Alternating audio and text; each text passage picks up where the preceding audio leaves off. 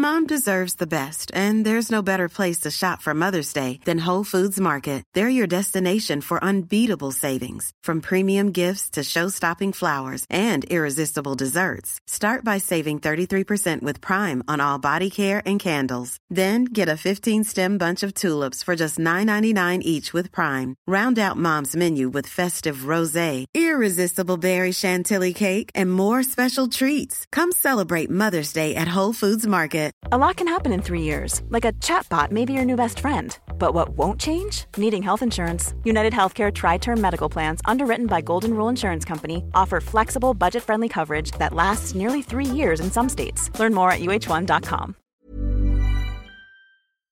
This message comes from BOF sponsor eBay.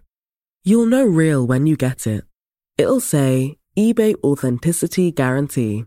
And you'll feel it. Maybe it's a head turning handbag, a watch that says it all, jewelry that makes you feel like the gem, or sneakers and streetwear so fresh every step feels fly.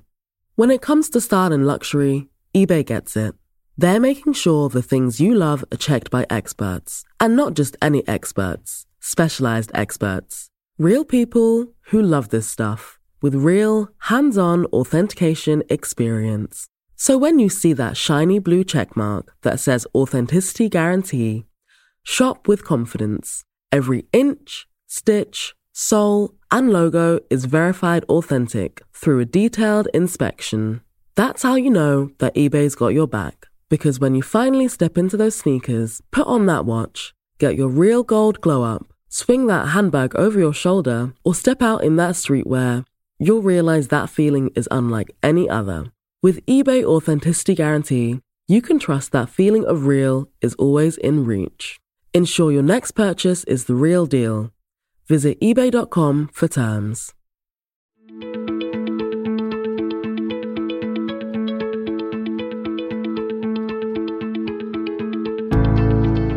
There is always opportunity in a crisis, but it depends on your mindset, it depends on your actions, and it depends on your ideas.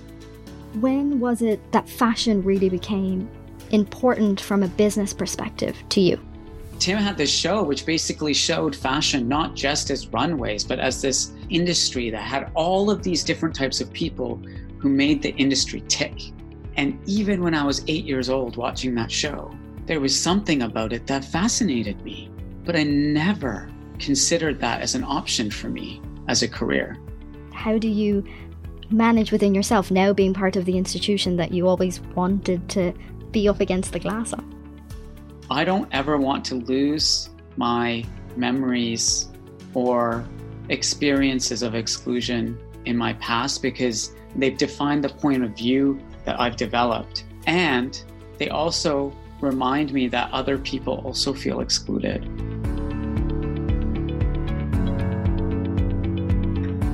Hi, this is Imran Amed, founder and CEO of the Business of Fashion, and welcome to the BOF podcast. This week, we're turning the tables, or shall I say, the tables were turned on me.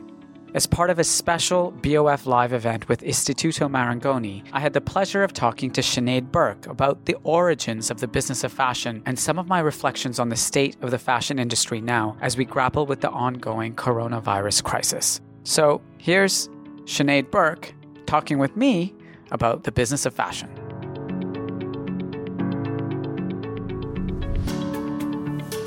It is such a treat to be welcoming you to this conversation. I am so genuinely very honored to be participating in this conversation with Imran. And when he asked me to facilitate a narration of his life, I kind of thought he texted the wrong person. Our story began about three years ago, digitally. So it's lovely in many ways that we're returning to this. I got a phone call from Imran. He said that he had just seen my TED talk about designing and including everybody within the process. The first question he asked me was, Do you have any interest in fashion? It was a question that I think he has since regretted asking because the phone call didn't take 10 minutes, but about two and a half hours. As I began to narrate to him that I had read The Business of Fashion since its very beginning and was not just intrigued, but had this insatiable appetite to learn more. So to be able to share with him in this is a real privilege. Imran, I'm fortunate to know you through lots of different definitions, but how do you describe yourself personally and professionally? Well, first of all, thank you, Sinead, for saying yes. Uh, it's true that our first ever interaction was digital, and we still stay in touch digitally. But we've gotten to know each other as personally and professionally over the years, and I'm really grateful that you accepted my invitation to host this conversation because I think you're an excellent interviewer. So I look forward to this conversation. Um, I guess personally uh, and professionally, I don't I don't see a separation between those two things. You know, like, but since you've asked the question that way, um, I'll I'll respond that way. I mean, personally, I'm um, of Indian heritage. Uh, my parents are from East Africa. Uh, my mother was born in the foothills of Mount Kilimanjaro in Moshi, Tanzania. And my father was born in Kisumu, Kenya. And four months before I was born, they moved from the middle of summer in East Africa to the middle of winter in, in Canada, to the foothills of different mountains, the Rocky Mountains in Calgary, Alberta, Canada. And I grew up in quite an idyllic, wonderful place. Calgary at the time, and still is in some ways, is a small city, but it was a safe, happy, sometimes cold place to grow up. Um, and I grew up nurtured by my parents, and they brought me up in Indian culture with speaking Indian languages at home. But I was always Canadian first. And so, although I have this heritage of being Indian and East African, you know, I grew up thinking of myself and identifying as a Canadian. Uh, more recently, well, 20 years ago, I moved to the UK. And um, I didn't realize it then, but this place, this country would soon become my home. Uh, and I've now lived here pretty much for the last 20 years. Um, and so being British is also part of my identity on a personal level. Professionally, when I have to fill out that little card when I'm able to travel, uh, yeah. not not able to travel, but when I'm entering certain countries and they ask my profession, um, like you, there's so many different things that can describe the work that I do. But I guess in in one word, I describe myself as an entrepreneur. And being an entrepreneur means you are someone who builds things. You build off of ideas um, you build teams and and you build businesses and organizations. And so being an entrepreneur has become kind of the driving force of my professional life now. But there's so many things that that includes. That includes um, being an editor uh, that includes uh, being a, a uh, speaker and a orator, um, someone who likes to convey his ideas uh, to large groups of people uh, through my writing or through my speaking. But it also means uh, someone who's trying to, um, you know, connect with my purpose and you know find. And that's been a long, long journey um, that's brought yeah. me to to being able to do all of these things. And I guess that's going to be part of what we talk about today. I think is finding finding your purpose. So that's kind of an extended answer to yeah. the way I would describe myself. I'm I'm intrigued. You know, when I was a child, the only thing that I wanted to be and do when I was older was I wanted to be a teacher. And I think I said it from my very first day of school all the way through. And I did. I was a teacher and my career has taken a path that I couldn't have predicted. Probably because back then the job that I'm doing now didn't exist. But being an entrepreneur has such modern lexicon yeah. to it. When you were a kid and somebody asked you what you wanted to do, what did you say? Oh, it depended on when you asked me.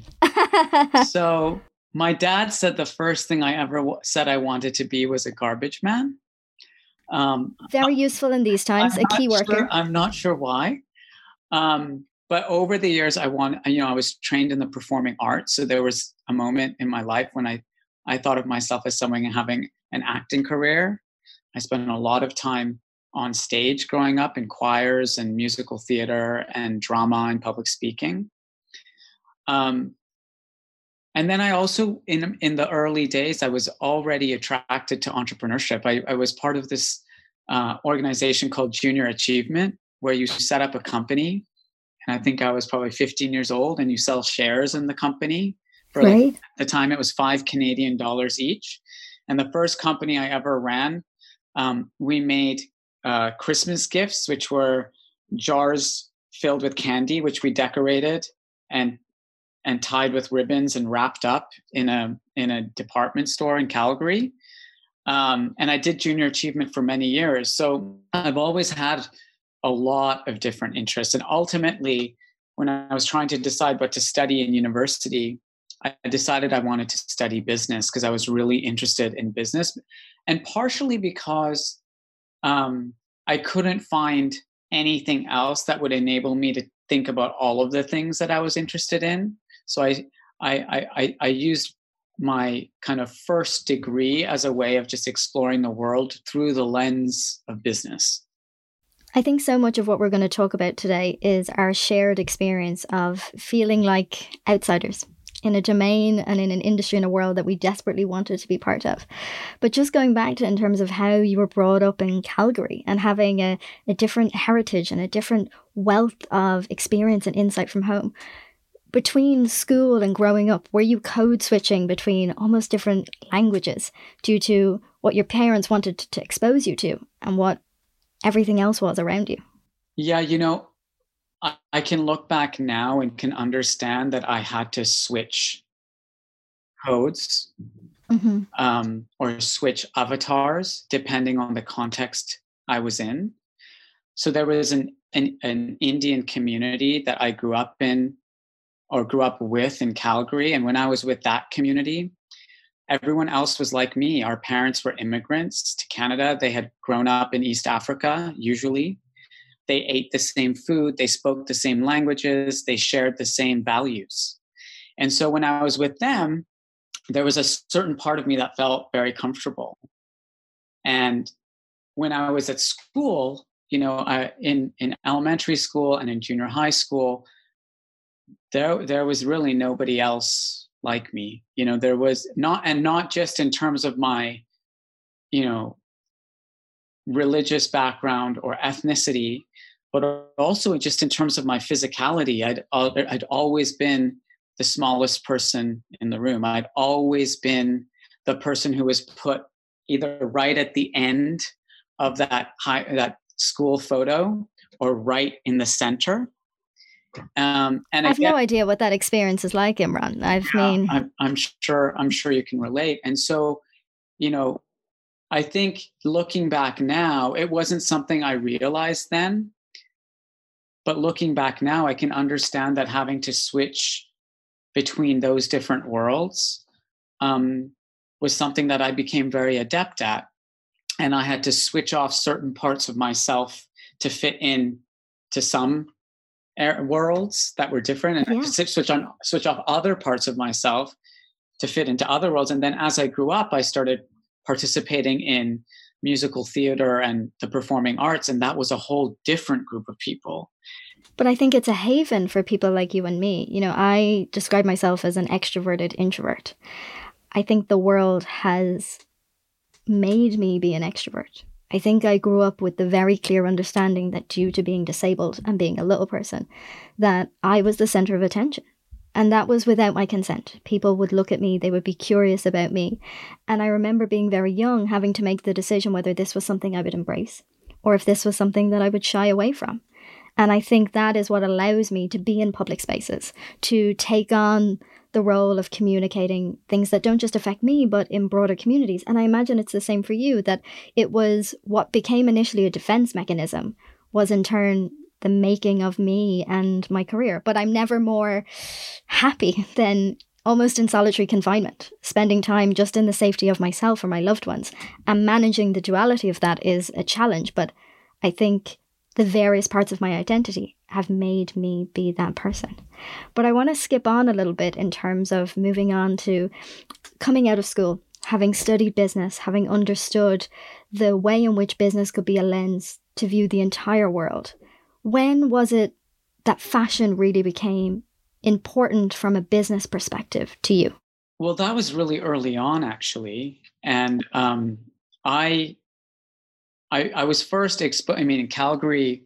I don't know if anyone today is joining us from Calgary, but Calgary is not a city that has you know a, fashion culture. At least it didn't back then when I grew up there. I guess the world is different now, and we're much more connected, and people have more exposure to things that might not exist physically proximate to the where they are but back then you know my only channel towards fashion was this gentleman named tim blanks and he had a television show in canada that would come on every saturday.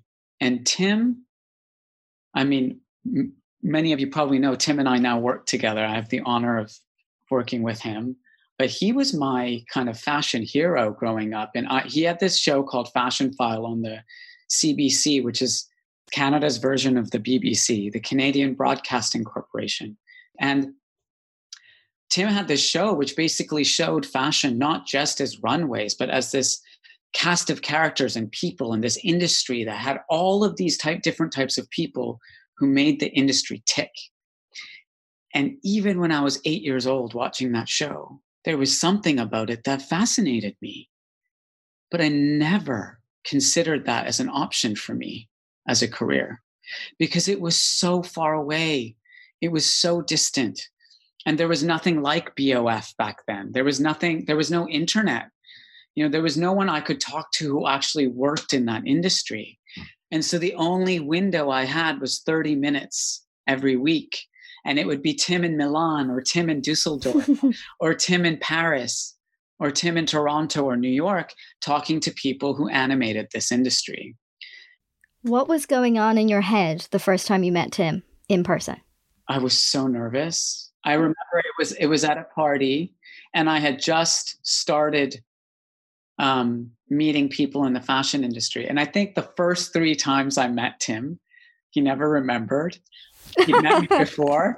And I told him the same story every time, which is I grew up watching you on TV. and now that we work together, I understand why he doesn't remember because when we're together at Fashion Week, so many people come up to him say and say, "I grew up watching you on TV, so um, I know I'm not the only." He does the polite nod, and he's like, "Lovely," and who are you? exactly. So to answer your original question, the first time I got the sense of this world of fashion was through Tim and his show.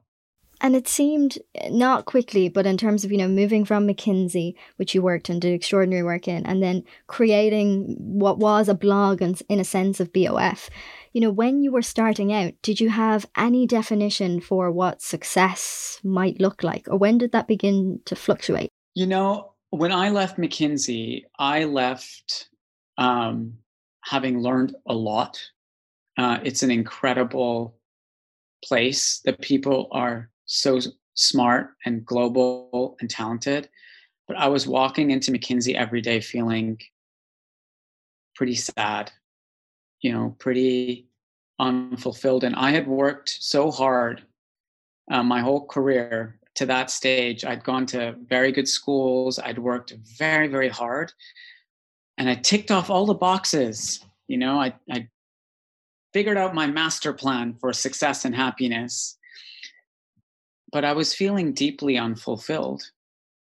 And I realized after uh, a, a, meditation retreat I took, you know, McKinsey very kindly gave me a sabbatical, and I did this 10 day intense silent meditation where I did not speak or read or listen to music or have any interaction with any human being. And I came back from that retreat and I realized that I had been defining success differently than perhaps um, what I needed to be thinking about in order to find that sense of happiness. So when when you ask the question like how did I know what what BOF if it like how was it going to be a success or like how was I I wasn't even thinking in that way. I was just thinking about how do I connect with things and people and places and environments that inspired me and I found that in the fashion industry. It was very, very hard in the early days to get access to it. Yeah. And for most of the time, I was pressed up on a like on the on the window, just kind of looking in. Um, but as I started engaging with people and as I started noting down some of my thoughts and ideas on this blog, literally on my sofa, um, I began to feel um, engaged by it because people started responding. And it was that in, I think the first moment I knew that there was something special in BOF, not that it was going to be a business necessarily, but that it was something that people connected with was when I started getting comments and feedback. And you know, you have to remember, Sinead, this is before Instagram, before Twitter and Facebook were major platforms. Like blogs were the first form of social mm-hmm. media. Mm-hmm. And in the same way now that you know an influencer uh, can kind of emerge from Instagram because people start engaging with their content. Blogs were basically the same thing, except you didn't do it on your phone, really. You did it on a, a computer and it wasn't as fast or and it wasn't as ubiquitous but i started getting comments and they came from all over the world they came from korea and france and spain and canada and australia and i realized there were all these other people in the world who were also interested in this thing called the business of fashion and that's when i first knew there was this community of people out there who were like me many of them weren't even working in fashion they were just interested in it they'd seen the industry from the outside, but they wanted to understand more about how it worked on the inside. Hey, I'm Ryan Reynolds. At Mint Mobile, we like to do the opposite of what Big Wireless does. They charge you a lot, we charge you a little. So naturally, when they announced they'd be raising their prices due to inflation, we decided to deflate our prices due to not hating you. That's right. We're cutting the price of Mint Unlimited from $30 a month to just $15 a month. Give it a try at mintmobile.com slash switch. $45 upfront for three months plus taxes and fees. Promote for new customers for limited time. Unlimited more than 40 gigabytes per month. Slows. Full terms at mintmobile.com. Here's a cool fact. A crocodile can't stick out its tongue. Another cool fact, you can get short-term health insurance for a month or just under a year in some states. United Healthcare short-term insurance plans are designed for people who are between jobs, coming off their parents' plan, or turning a side hustle into a full-time gig Underwritten by Golden Rule Insurance Company, they offer flexible, budget friendly coverage with access to a nationwide network of doctors and hospitals. Get more cool facts about United Healthcare short term plans at uh1.com. This message comes from BOF sponsor eBay. You'll know real when you get it. It'll say eBay Authenticity Guarantee, and you'll feel it. Maybe it's a head turning handbag, a watch that says it all jewelry that makes you feel like the gem, or sneakers and streetwear so fresh every step feels fly. When it comes to style and luxury, eBay gets it. They're making sure the things you love are checked by experts, and not just any experts, specialized experts. Real people who love this stuff with real, hands on authentication experience. So when you see that shiny blue checkmark that says Authenticity Guarantee, shop with confidence Every inch, stitch, sole, and logo is verified authentic through a detailed inspection. That's how you know that eBay's got your back. Because when you finally step into those sneakers, put on that watch, get your real gold glow up, swing that handbag over your shoulder, or step out in that streetwear, you'll realize that feeling is unlike any other. With eBay Authenticity Guarantee, you can trust that feeling of real is always in reach. Ensure your next purchase is the real deal. Visit eBay.com for terms. Have you ever owned something that inspired you to up your game? For me, I got a chef grade range recently, and now I'm cooking new things every single night. Seriously, no cuisine is off limits. The point is, when we own exceptional things, they inspire us to do exceptional things. The all new Lexus GX has an exceptional capability that will have you seeing possibilities you never knew existed. Its advanced technology and luxurious interior mean that wherever you go, you'll never go without. I can picture myself with a car full of groceries, cruising down the highway, soaking up the sun with the available dynamic sky panorama glass roof. Ah, pure bliss. Live up to the all new Lexus GX. Luxury beyond limits. Experience amazing at your Lexus dealer. But I think that's so much of my learning too. I mean, my career began starting a blog and never realizing that it would become anything. I felt as a disabled person explicitly excluded from fashion. I didn't think that exclusion was malicious. But when I would go to a store and not be able to reach anything, or if I would look at a campaign or a magazine, the lack of representation felt like an understanding or a quantification of my validity. And my experience was so unique and individual that it was really eye opening and surprising to me that other people felt excluded from fashion too. Yeah. Because I felt like, well, if people, you know, swing the pendulum closer to the world's definition of normality, how could they also feel excluded? And the idea of the internet being a catalyst and a tool by which that institution could be not only challenged, but offer an invitation to different types of voices. And I think we are both in a privileged position where we now are part of that institution. Mm-hmm. And in terms of purpose and working with purpose, one of the things that I'm always really guided by is how can this be about more than me? How can I ensure that that cycle of exclusion is not something I'm participating in? How can I share the space in which I occupy? I imagine that goes through your head too. How do you work within that? How do you manage within yourself now being part of the institution that you always wanted to be up against the glass on? Yeah, so I I think that's a really important question and I want to answer it uh, thoughtfully. Um, when you've had experiences of exclusion in your own life, they um, they stay with you. Uh, they don't leave, and they are imprinted in your identity. They're imprinted in the way you see things, and I don't ever want to lose my memories or um, experiences of exclusion in my past because they define me in a way. They've defined the point of view that I've developed. And they also remind me that other people also feel excluded. So now that BOF is a platform that has the eyes and ears of the industry, it's, it's become very important to me and my team that we use that platform for other people as well. So when we first invited you, Sinead, to Voices, which is yeah, um, you know, I'll never forget the impact that you had on our community at Voices that year.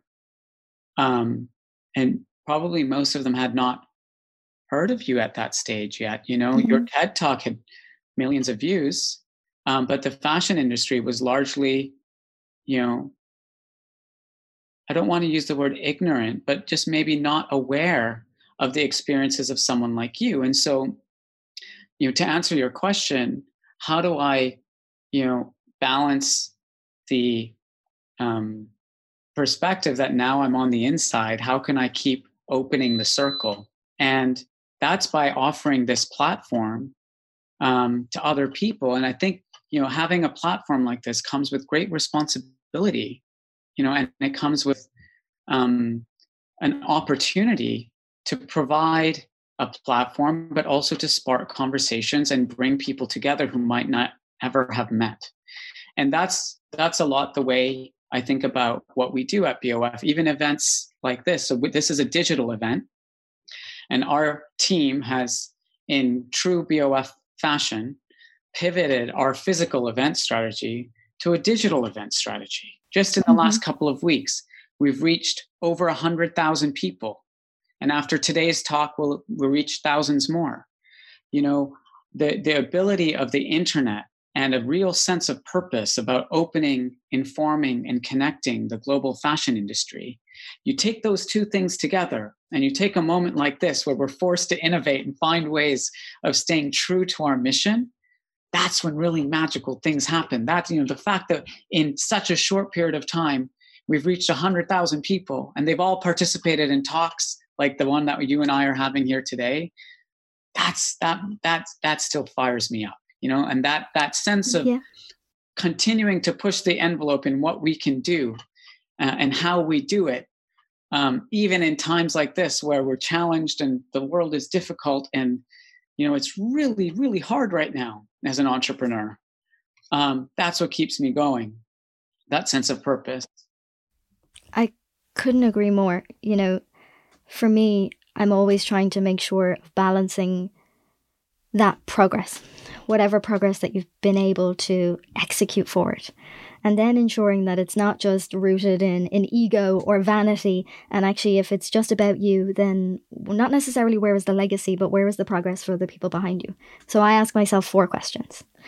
When I think about doing something, it has to say yes to more than one of these questions. So it is, is this part of my list of goals and objectives that I've always wanted to achieve? Does this pay the rent? Does this give back? And does this bring other people with me? And everything that I do has to answer yes to more than one of those questions. And that's a very loose compass that I use to help guide me because I think you're exactly right. I think, regardless of the number of followers you have, and that being often a menial metric, occupying spaces like this is a responsibility, but also an enormous privilege, and it has to be about more than us. I'm conscious that you mentioned there the time in which we are in.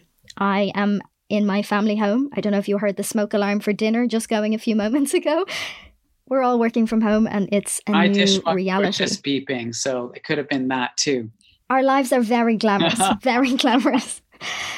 But there are students watching this or entrepreneurs watching this who are nervous or fearful or anxious, and maybe they're concerned because their graduate collections will not be presented in the way in which they've always imagined, or they're worried that the industry taking on the rhetoric of diversity and inclusion up to now will no longer be a priority because we need to focus on profitability for the next quarter. I think there is so much uncertainty, and you and I can't predict the world that we're going to be living in, but I think everybody needs just something to help guide them in this moment and not to place that responsibility on you, but I am. What do you think would be useful to hear? So I can only speak from my own experience, and um, as someone with a further on in his life, um, with a few crises under my belt, um, I do have some thoughts to share on this, and I'm glad you asked that question. So, you know, back when I was in business school, um, I had applied to business school. The economy was on fire. And uh, shortly after I was accepted, the dot com bubble burst. And, you know, I got to, to business school and there were no jobs. And it was terrible. And, you know, business school is expensive. And I um, was taking on a significant financial burden in order to, to pursue higher education. And then one year into to my course, um, two planes flew into the World Trade Center. And I'll never forget that day because I was living in Boston. So one of the planes left from Boston. And it just felt like the whole world was falling apart. And on top of that, I'm Muslim. And there was a whole layer of identity crisis in that, trying to make sense of how people could do that in the name of my religion. And it was terrible. And, you know, not only were there no jobs, you know, there was this terrible terrorist act, you know, thousands of people were killed. And I just knew that day, I knew that day that the world would be different afterwards. But looking back on that moment now, the world certainly did change and things passed and with time people healed and we found new ways of working and new ways of operating in the world. And yes some of those things are uncomfortable and we have much um, more stringent security checks and we have unfortunately to deal with you know islamophobia and challenges around acceptance of people who have different religious practices. But the world moved on and we progressed. And then in 2008, one year after I founded BOF on my couch, and it was still just me, the world fell apart again. And this time it was the global financial crisis. And the stock markets you know, dropped into historical lows and everyone was freaking out. Um, it seemed like the entire financial system might collapse. And for weeks on end, nobody knew if we were going to get through it. We got through it. And I look back now, and this is what I've been talking to my team a lot about in the past few weeks, is that there is always opportunity in a crisis. But it depends on your mindset, it depends on your actions, and it depends on your ideas. And when we're living in moments of turmoil and difficulty and pain, as we're living through right now, where there's a humanitarian crisis, first and foremost, there's an economic crisis, um, and then there's increasingly a social crisis because everyone's isolated. You know, people are craving human connection. Um, it's going to be really difficult. But what I encourage everyone to remember is that with the right mindset, with the right actions, and with the right ideas, you too can make it through it. Like BOF was actually forged and it found its real sense of purpose in that moment of crisis back in 2008. And so now that we're back in a moment like that again, what we've been talking about internally at BOF is what's the opportunity for us in this crisis? And you may have noticed how the team has just flourished into this uh, stream of new ideas, of article formats, of a live blog, of, of these digital events, of new commercial ideas, because our whole team has been trying to operate under this mindset that we can find a way to make our business work in this context. That same mindset, that same creativity, that those same ideas, they can also apply to individuals. So for anyone who's at school right now, who's struggling and finding this really hard to navigate, you know, I hear you, I see you.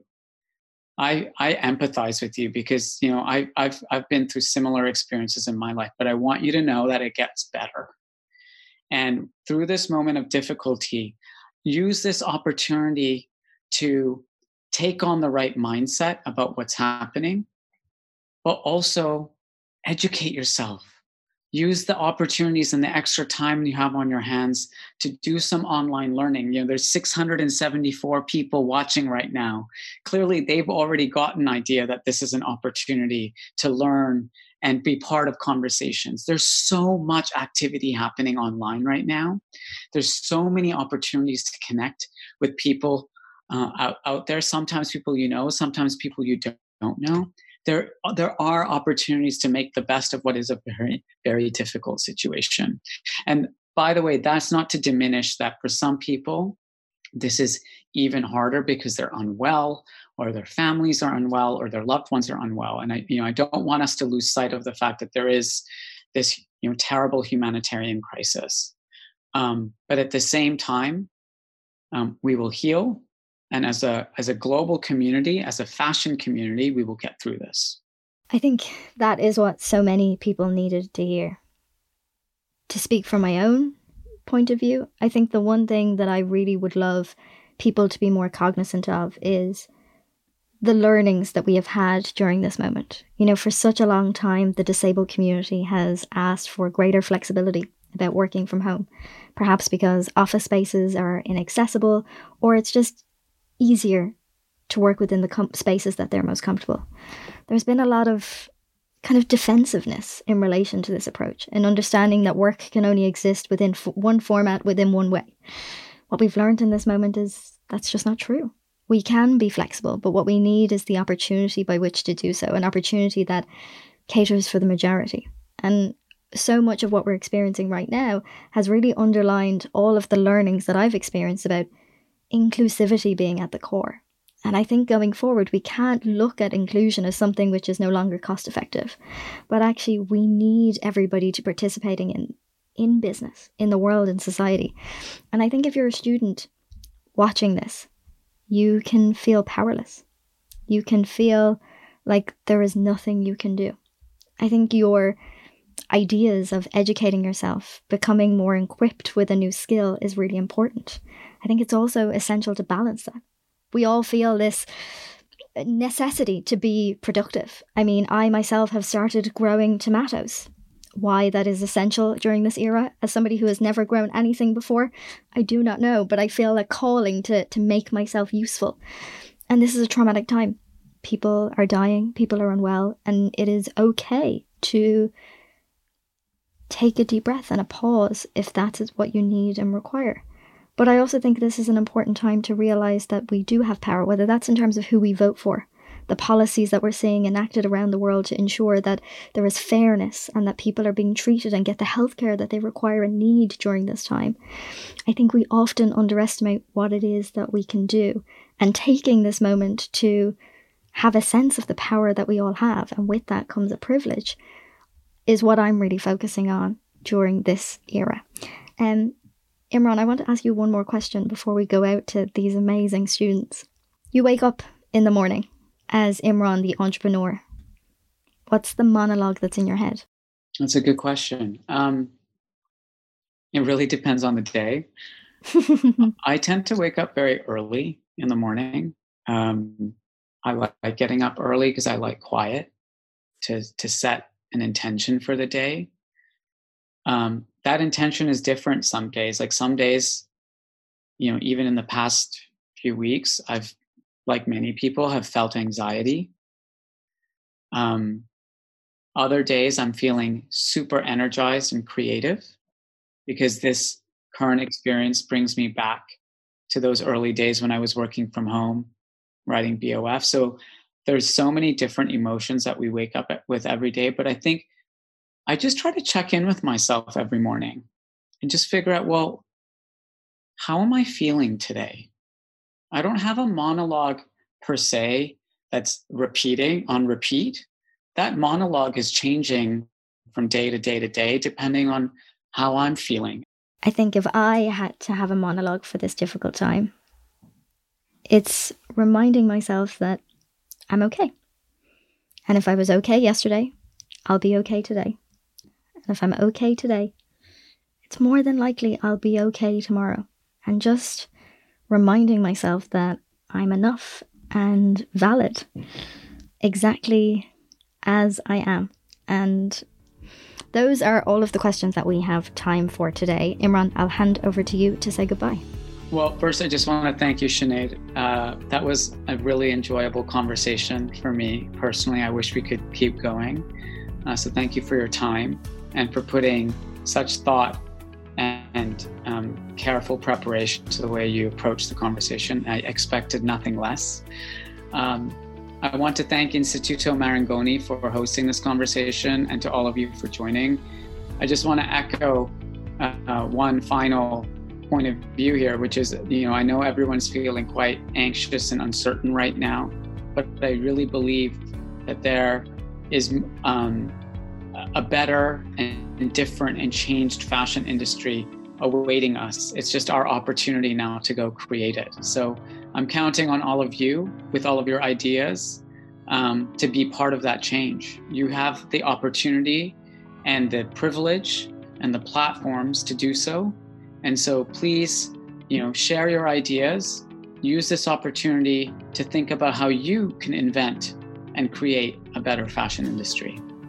Uh, thank you for joining us for BOF Live. Thanks again, Sinead. Thank you. And um, I guess that's all. Bye.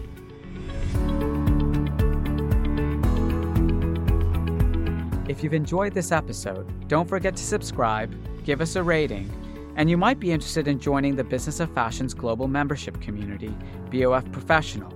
Our members receive exclusive deep dive analysis regular email briefings, as well as unlimited access to our archive of over 10,000 articles, our new iPhone app, biannual special print editions, and all of the online courses and learning materials from BOF Education.